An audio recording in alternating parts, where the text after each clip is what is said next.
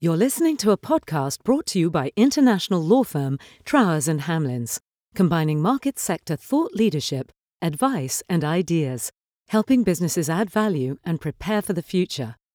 Hello and welcome to the first of Trowers and Hamlin's Positive Influencer podcasts. I'm delighted today to be joined by Michelle Charters, who is the Chief Executive of Kuumba Imani Millennium Centre in Liverpool.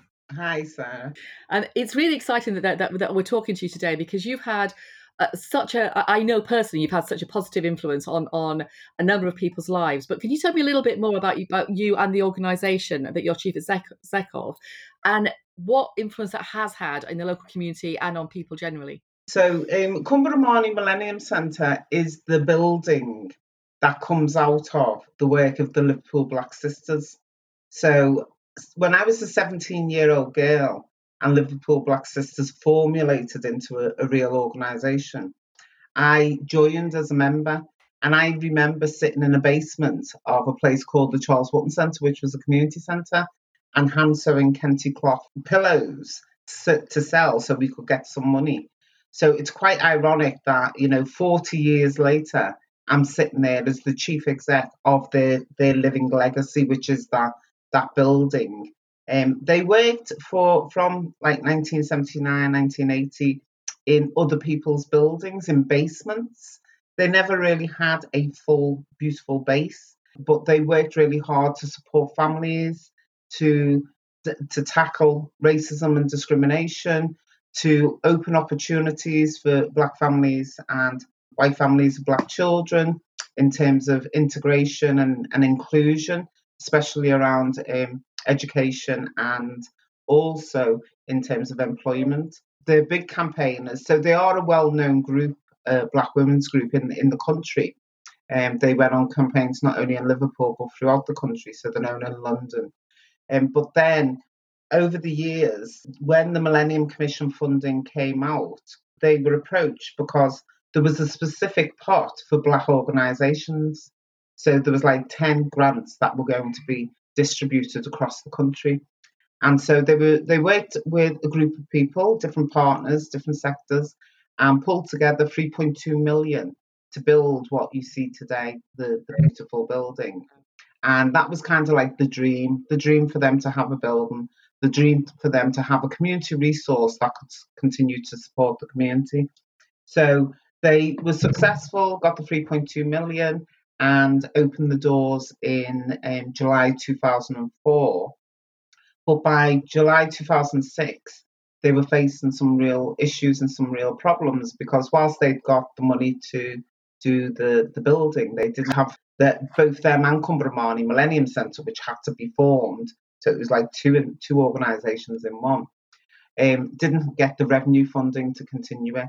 So I was called by another Liverpool Black Sister member alongside 12 other local women who were members to see if we could fix it, save it, or, make decisions about what we had to do with this new building. We'd only just got 18 months ago, but was already at threat of closure. And so we just decided to come together and to work together. And over the last 15 years now, we've got it out of a really bad deficit situation.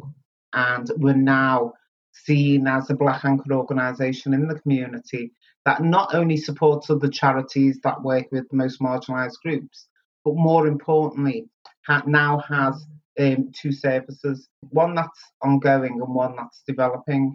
And those services are a community engagement and development team called LA to Better Place, where we are supporting local people to look at issues that they know affect them and helping them to engage and to develop things that they want to see, not what a charity thinks people should have. Yeah. So we're working in a very different way, in a different model. One of the great things that would be quite interesting for you is that we've just recently signed up with the Exchange Chambers in Liverpool. And so we've got 22 local barristers, absolutely fully 100% supporting 22 local young people to mentor in a mentoring program to get them into law and understanding, how to get into the system. So it's kind of like the pride of what I'm doing now. It's a pride, but it's also a bit of a oh my gosh, I better get this right.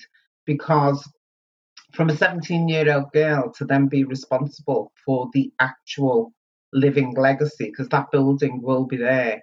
It's got a 125-year lease. We're only, 15 years into it. So it's really important that we get it right. So one, it stands there as Kuumba Imani Millennium Centre, the legacy of the Liverpool Black Sisters.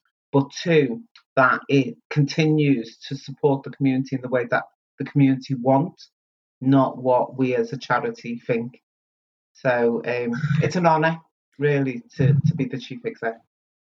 And I think that element is really important, which is about it's not what the charity thinks, it's what the community needs, because it's very easy for people to assume what somebody wants rather than actually ask the question. And I think that is where a real positive influence makes a difference. Going back to the barrister, they mentioned with the barristers, that I think is that's really exciting, because one of the areas that I'm very clear about as a lawyer and as a senior partner of this firm is we have to find ways of bringing more Black people into the law at the right levels, and not to be to change the perception of the industry so that people don't think there's no point me applying there, because actually there is. And I think programs like you're doing are absolutely fundamental, but we all need to learn from that and work out how else we can help. Yeah, well, I think one of the things is I got a phone call basically from someone at Exchange Chambers saying, oh, we need, we're thinking of doing this. And to be quite truthful, it came out after the Black Lives Matter issue of the George Floyd murder. And so part of me was like, oh, here we go, they're asking us to get involved again. You want to do the tick box. But I also was aware, because I've got family members who are in law, who are practicing lawyers, that there is also a commitment. There's a commitment that's been made, for a legal, responsibility of the criminal justice system to be seen to be doing stuff. So I said, okay, let's do this. But I actually I gave my community development team the job and said, hooked them up and said, let's see where this goes. And the other day they sent me the itinerary. So they've signed up for an 18-month program. And that when they sent me the itinerary of what they do, I was absolutely gobsmacked. I was really impressed. And I thought, this is going to work. This is going to work on so many levels in terms of, because it's not just Black barristers, it's Black and white barristers supporting young people to understand the complexities, but also understand the process and the journey on how to think about being a lawyer or a barrister and how to actually prepare your journey for that. So they're doing things like literally sitting with them to help them to write up a dummy application and telling them how to get that across. Skills like that of somebody who's already been through that experience and sharing that with a young person so they get it now and they understand the importance of it. I think it's going to have a very good social impact, both for the community and definitely for the criminal justice system. That's just one arm of some of the civic responsibility work we're doing. We're also pushing people to go into magistrates, and one of our activists has actually just become the first female Muslim magistrate in Liverpool. And this is a project that's only been going for 2.5 years. This is a project where I asked Big Lottery to give me the money, and I would aim to attract 15 activists per year. And we're only 30 months into the programme, and we've got 120 activists.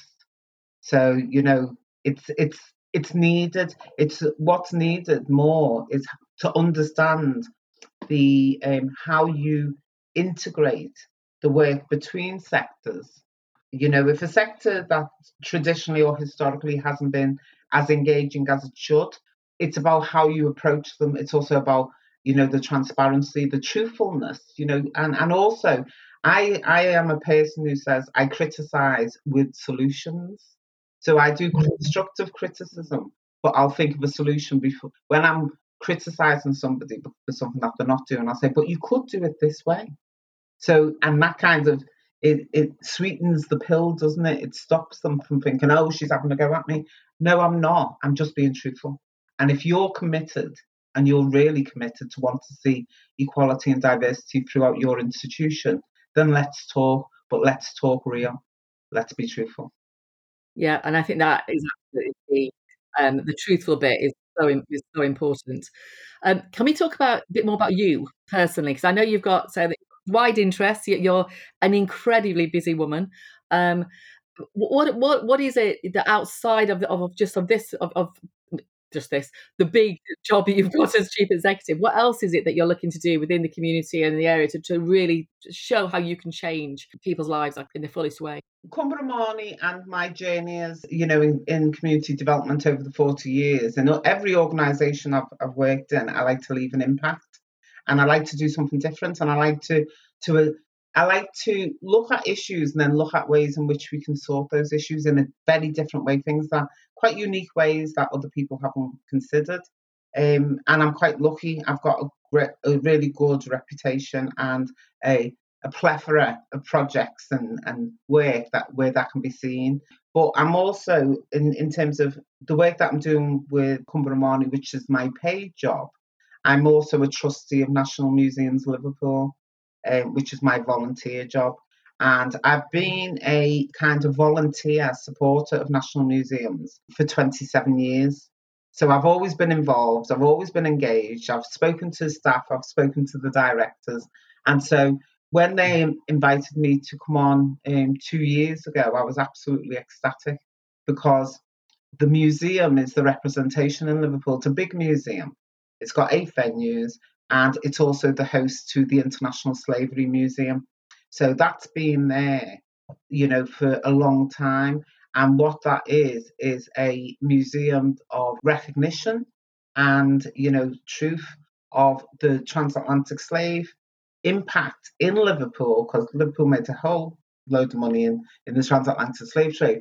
But it talks about the trade, and it also talks about the impact, and it also talks about the future, what's going on now and what can happen in the future. So it tackles not only transatlantic slave issues but also current modern day slavery. So it's been quite interesting as a trustee to get involved with an institution that's so big, that's kind of very government-y funded, but it has been very open to change. So under the directorship of Laura Pye now, there's a real commitment to race equality and diversity recognition within that institution. And I'm really proud of the part I'm able to play by continuing that dialogue, not only as, someone who's had an interest for over a quarter of a century, but also somebody who's now starting to understand how the institution works. Because when you walk into a place, you often just see people and they don't look like you. But when you walk into a place and as a trustee, and you start to understand there's all these different departments that feed into that, and still there's not that many that look like you. Like the museum's an employee of 720 staff, of which it's got 40 odd black staff, which is good, but it's still not the targets that we'd like it to be. So we've been working really hard at looking at the systems. Why are black people not going for jobs in the museums? Why isn't there any curators or archivists? And we've been working with the communities for many years to start to really address that. And we're in the middle of £150 million development on the Canning Dock. And we really want that to look and feel like it's owned by all of the people of Liverpool, because Liverpool is so diverse and has these long established continuous black and racial minority communities that have been there for centuries. So we need to see that, and we definitely need to see it in places like museums. We need to see it in like I said, the criminal justice system. We don't want to just see the solicitors, we want to see the barristers, we want to see the judges. We have a few barristers in Liverpool, we have quite a few black solicitors in Liverpool now. But we still, there's still work that needs to be done. And so for me, I'm currently working on the Kuumba. I'm currently working and doing a lot of work with National Museums Liverpool. And I'm also, I've just recently realised that basically what I've been doing for 40 years is a bit of politics with a small p. You know, I've been doing the politics that needs to be done in the country, and that's connecting with communities, understanding the needs, and then being able to address those issues so the people can make the difference and the country can be different. And so I've recently signed up to become, to go on the panel to become a councillor. So my next step is to go into politics with a small p, and maybe depending on age and experience, I might even go for the big one and go as an MP, you know, so, but I'm not sure whether Boris could deal with me at all. Brilliant. I mean that's interesting, isn't it? Because the politics with a small p in any business or any situation you're in, people, in my opinion, who actually can really help make a difference is people who understand that you actually are connecting. Part of your job is to deal with those politics and not bury your head in the sand, I suppose, that they aren't there and that you have to deal with it. What did you think what would you say the best attributes are in actually to try and implement change? Because I think you're such a positive thinker, and you're such a person that, you know, you get enthused by it. Do you think that's vital? If you really want people to change, they've got to be brought along with you? Yeah, well, I think there's a number of ingredients. Knowledge is the first one. I'm able to work right across communities because I have a knowledge of all communities and their experiences. So even though I'm seen as a black activist or a black, you know, leader, and that's other people's words, not mine, I see myself as being, yes, a black woman who's got a commitment to social change, social justice. I see myself as being a person who has knowledge of other groups. So I understand the discrimination that's been faced, not just by the black community, but by the Irish community, the Jewish community. You know, I understand, I know their journeys. I love social history. So I do know about other people's histories. So I see similarities, but differences in groups. And it's that experience, it's my experience as a black woman, where I've got the empathy of understanding of the anger of other groups because they're not listened to or they're not involved in, you know, initiatives. So I think it's that, it's the listening, it's the knowledge of what you're talking about, what you're going into. It's the listening and having the empathy to understand. You understand a lot better when you've got a similar experience. And then it's the commitment to action. Yeah, and with the commitment to action, there has to be truth from the very get-go in my book. If you're true and honest about making change, you have to, both myself and the other person, has to listen to maybe some uncomfortable facts around this issue, but we don't need to be angry about it. We need to say, yeah, that's happened, but we want to make sure that doesn't happen again. And so we need to communicate our aims, pull together a really good narrative to bring other people along with you on that journey. But also I'm a big crazy believer that you let the people do what they think is best for them. And if they're gearing off, you with your experience and your knowledge can then say, oh yeah, I see where you're trying to go with that, but you might be better trying to do it this way. So it's about supporting, not dictating. And for every single project I've been involved in, it's always been about bringing all the people together. So even though people see me as a black woman, black activist, black leader, I am a woman who wants to see change. And that's how I want to be remembered, as the woman who made change. Now, I didn't realise until I was doing some spring cleaning during lockdown how much I've actually done. When I've got boxes in my house that I've got all the leaflets and the reports and the minutes and certificates and invites. And I was like, oh my God, the amount of work I've done in these 40 years. And it made me stop and think, because I just do it and I don't think about it. And I was really pleased. And I was like, so I boxed everything into boxes. And I thought, I'll leave them, because when I go, my children, my grandchildren will be able to look at that. I've also told the museum, when I die, just come in and take what you want, as to leave my history with the museum so the story can be told. And I think that that's really important. I think everybody's experience needs to be recognised, respected, and they need to participate. Some people don't want to, but there's others who are, I think I could do that, and they want to, and it's encouraging them to make the changes. I think for the institutions and the sectors, it's the biggest benefit to have diversity at your running through your aims and the blood of your organisation, because it brings different perspectives. It even brings more business, because they're not tapping into the black economy when they exclude it, and that's ridiculous because we are an economy. And I think that the other thing is that they're not tapping into that understanding that people can get, stories that they may not tell. A black person may not tell a white person, a Jewish person might not tell a black person. You've got to have representation of your city, of your country in your business, because that makes more business sense.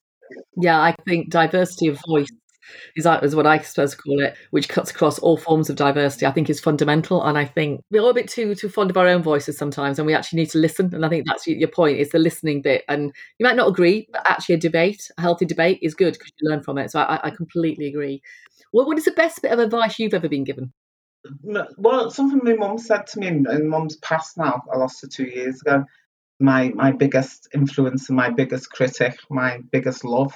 But she said to me, Michelle, do what you're doing really well, because people will remember what you did, not what you said.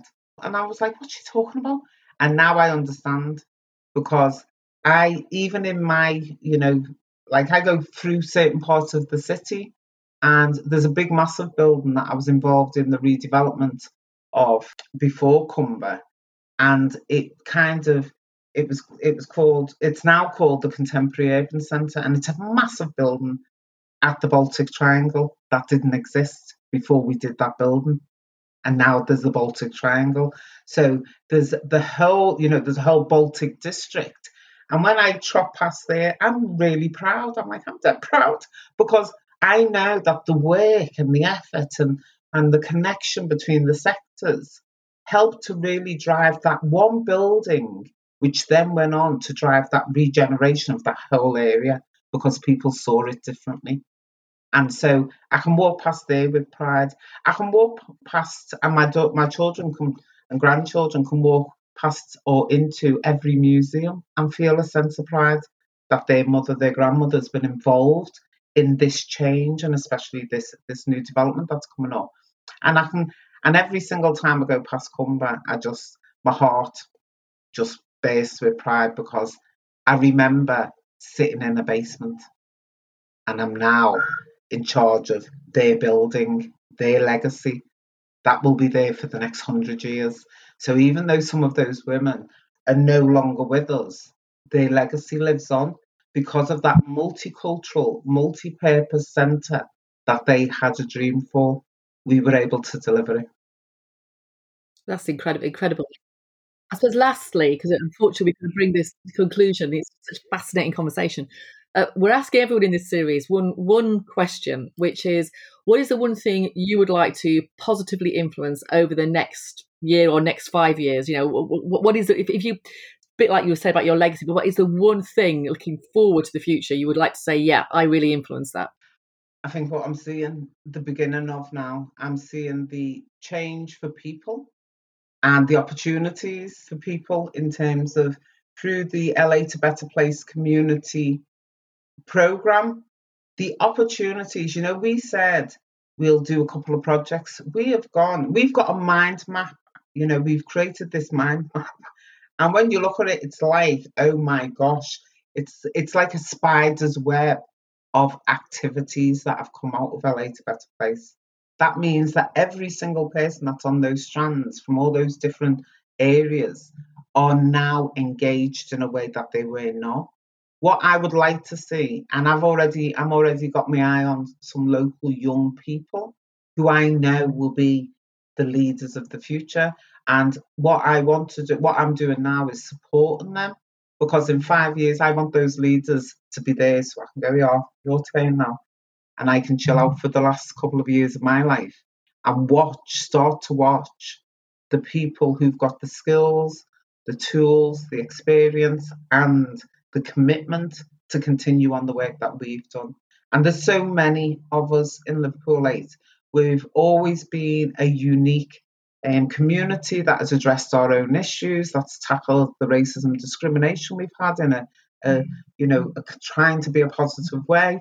There's still some work to be done, and it's really down to the next generation. We had mentors, we had peers that we looked up to and who shared with us. It's now our responsibility to share with them. So my legacy will be, hopefully, an increase of barristers, black barristers and lawyers and judges and magistrates, an increase in projects and initiatives and black businesses in the area and in the centre. So they're not just all in the black community, but we start to see them in the city centre. And that's with the work I'm doing now with a new project called the NIA Black Business Incubation Hub. And then the other thing is to just see the communities connecting in a way that they've never done. Because instead of working in isolation, seeing the strength of partnership working, not just in communities, but in the sectors. Following the pandemic, that is what we need more than ever, is to show that people come together to fix or to attempt to fix or to alleviate the pressure that the country's got. You know, we're a vast country with a long-standing multicultural community from all over the world. Let's promote that. Let's show the real benefits of what everyone's got to offer and stop trying to feel like, you know, there's a them and us. There is no them and us. There might be economically, but when it came down to the crunch and no one could go out, we were all stuck in houses. And we all helped each other, whether it was a phone call to check on a neighbour or, you know, some people like our NHS staff and our caring staff who still went out there terrified. Because I know one thing, I didn't want to go out the door at the very beginning of that pandemic. So I have the utmost respect for the people who kept this country going. But let's recognise their worth, because they are. Sometimes in some of those professions, there's a high percentage of you know, people who are non-white. Yeah, absolutely. I mean, thank you so much, Michelle. I mean, you're genuinely an inspiration, and we're very lucky to have you, and actually to understand a bit about your history, but also what you want for the future. I think it's fantastic, and I agree. I think the pandemic has been a great leveller.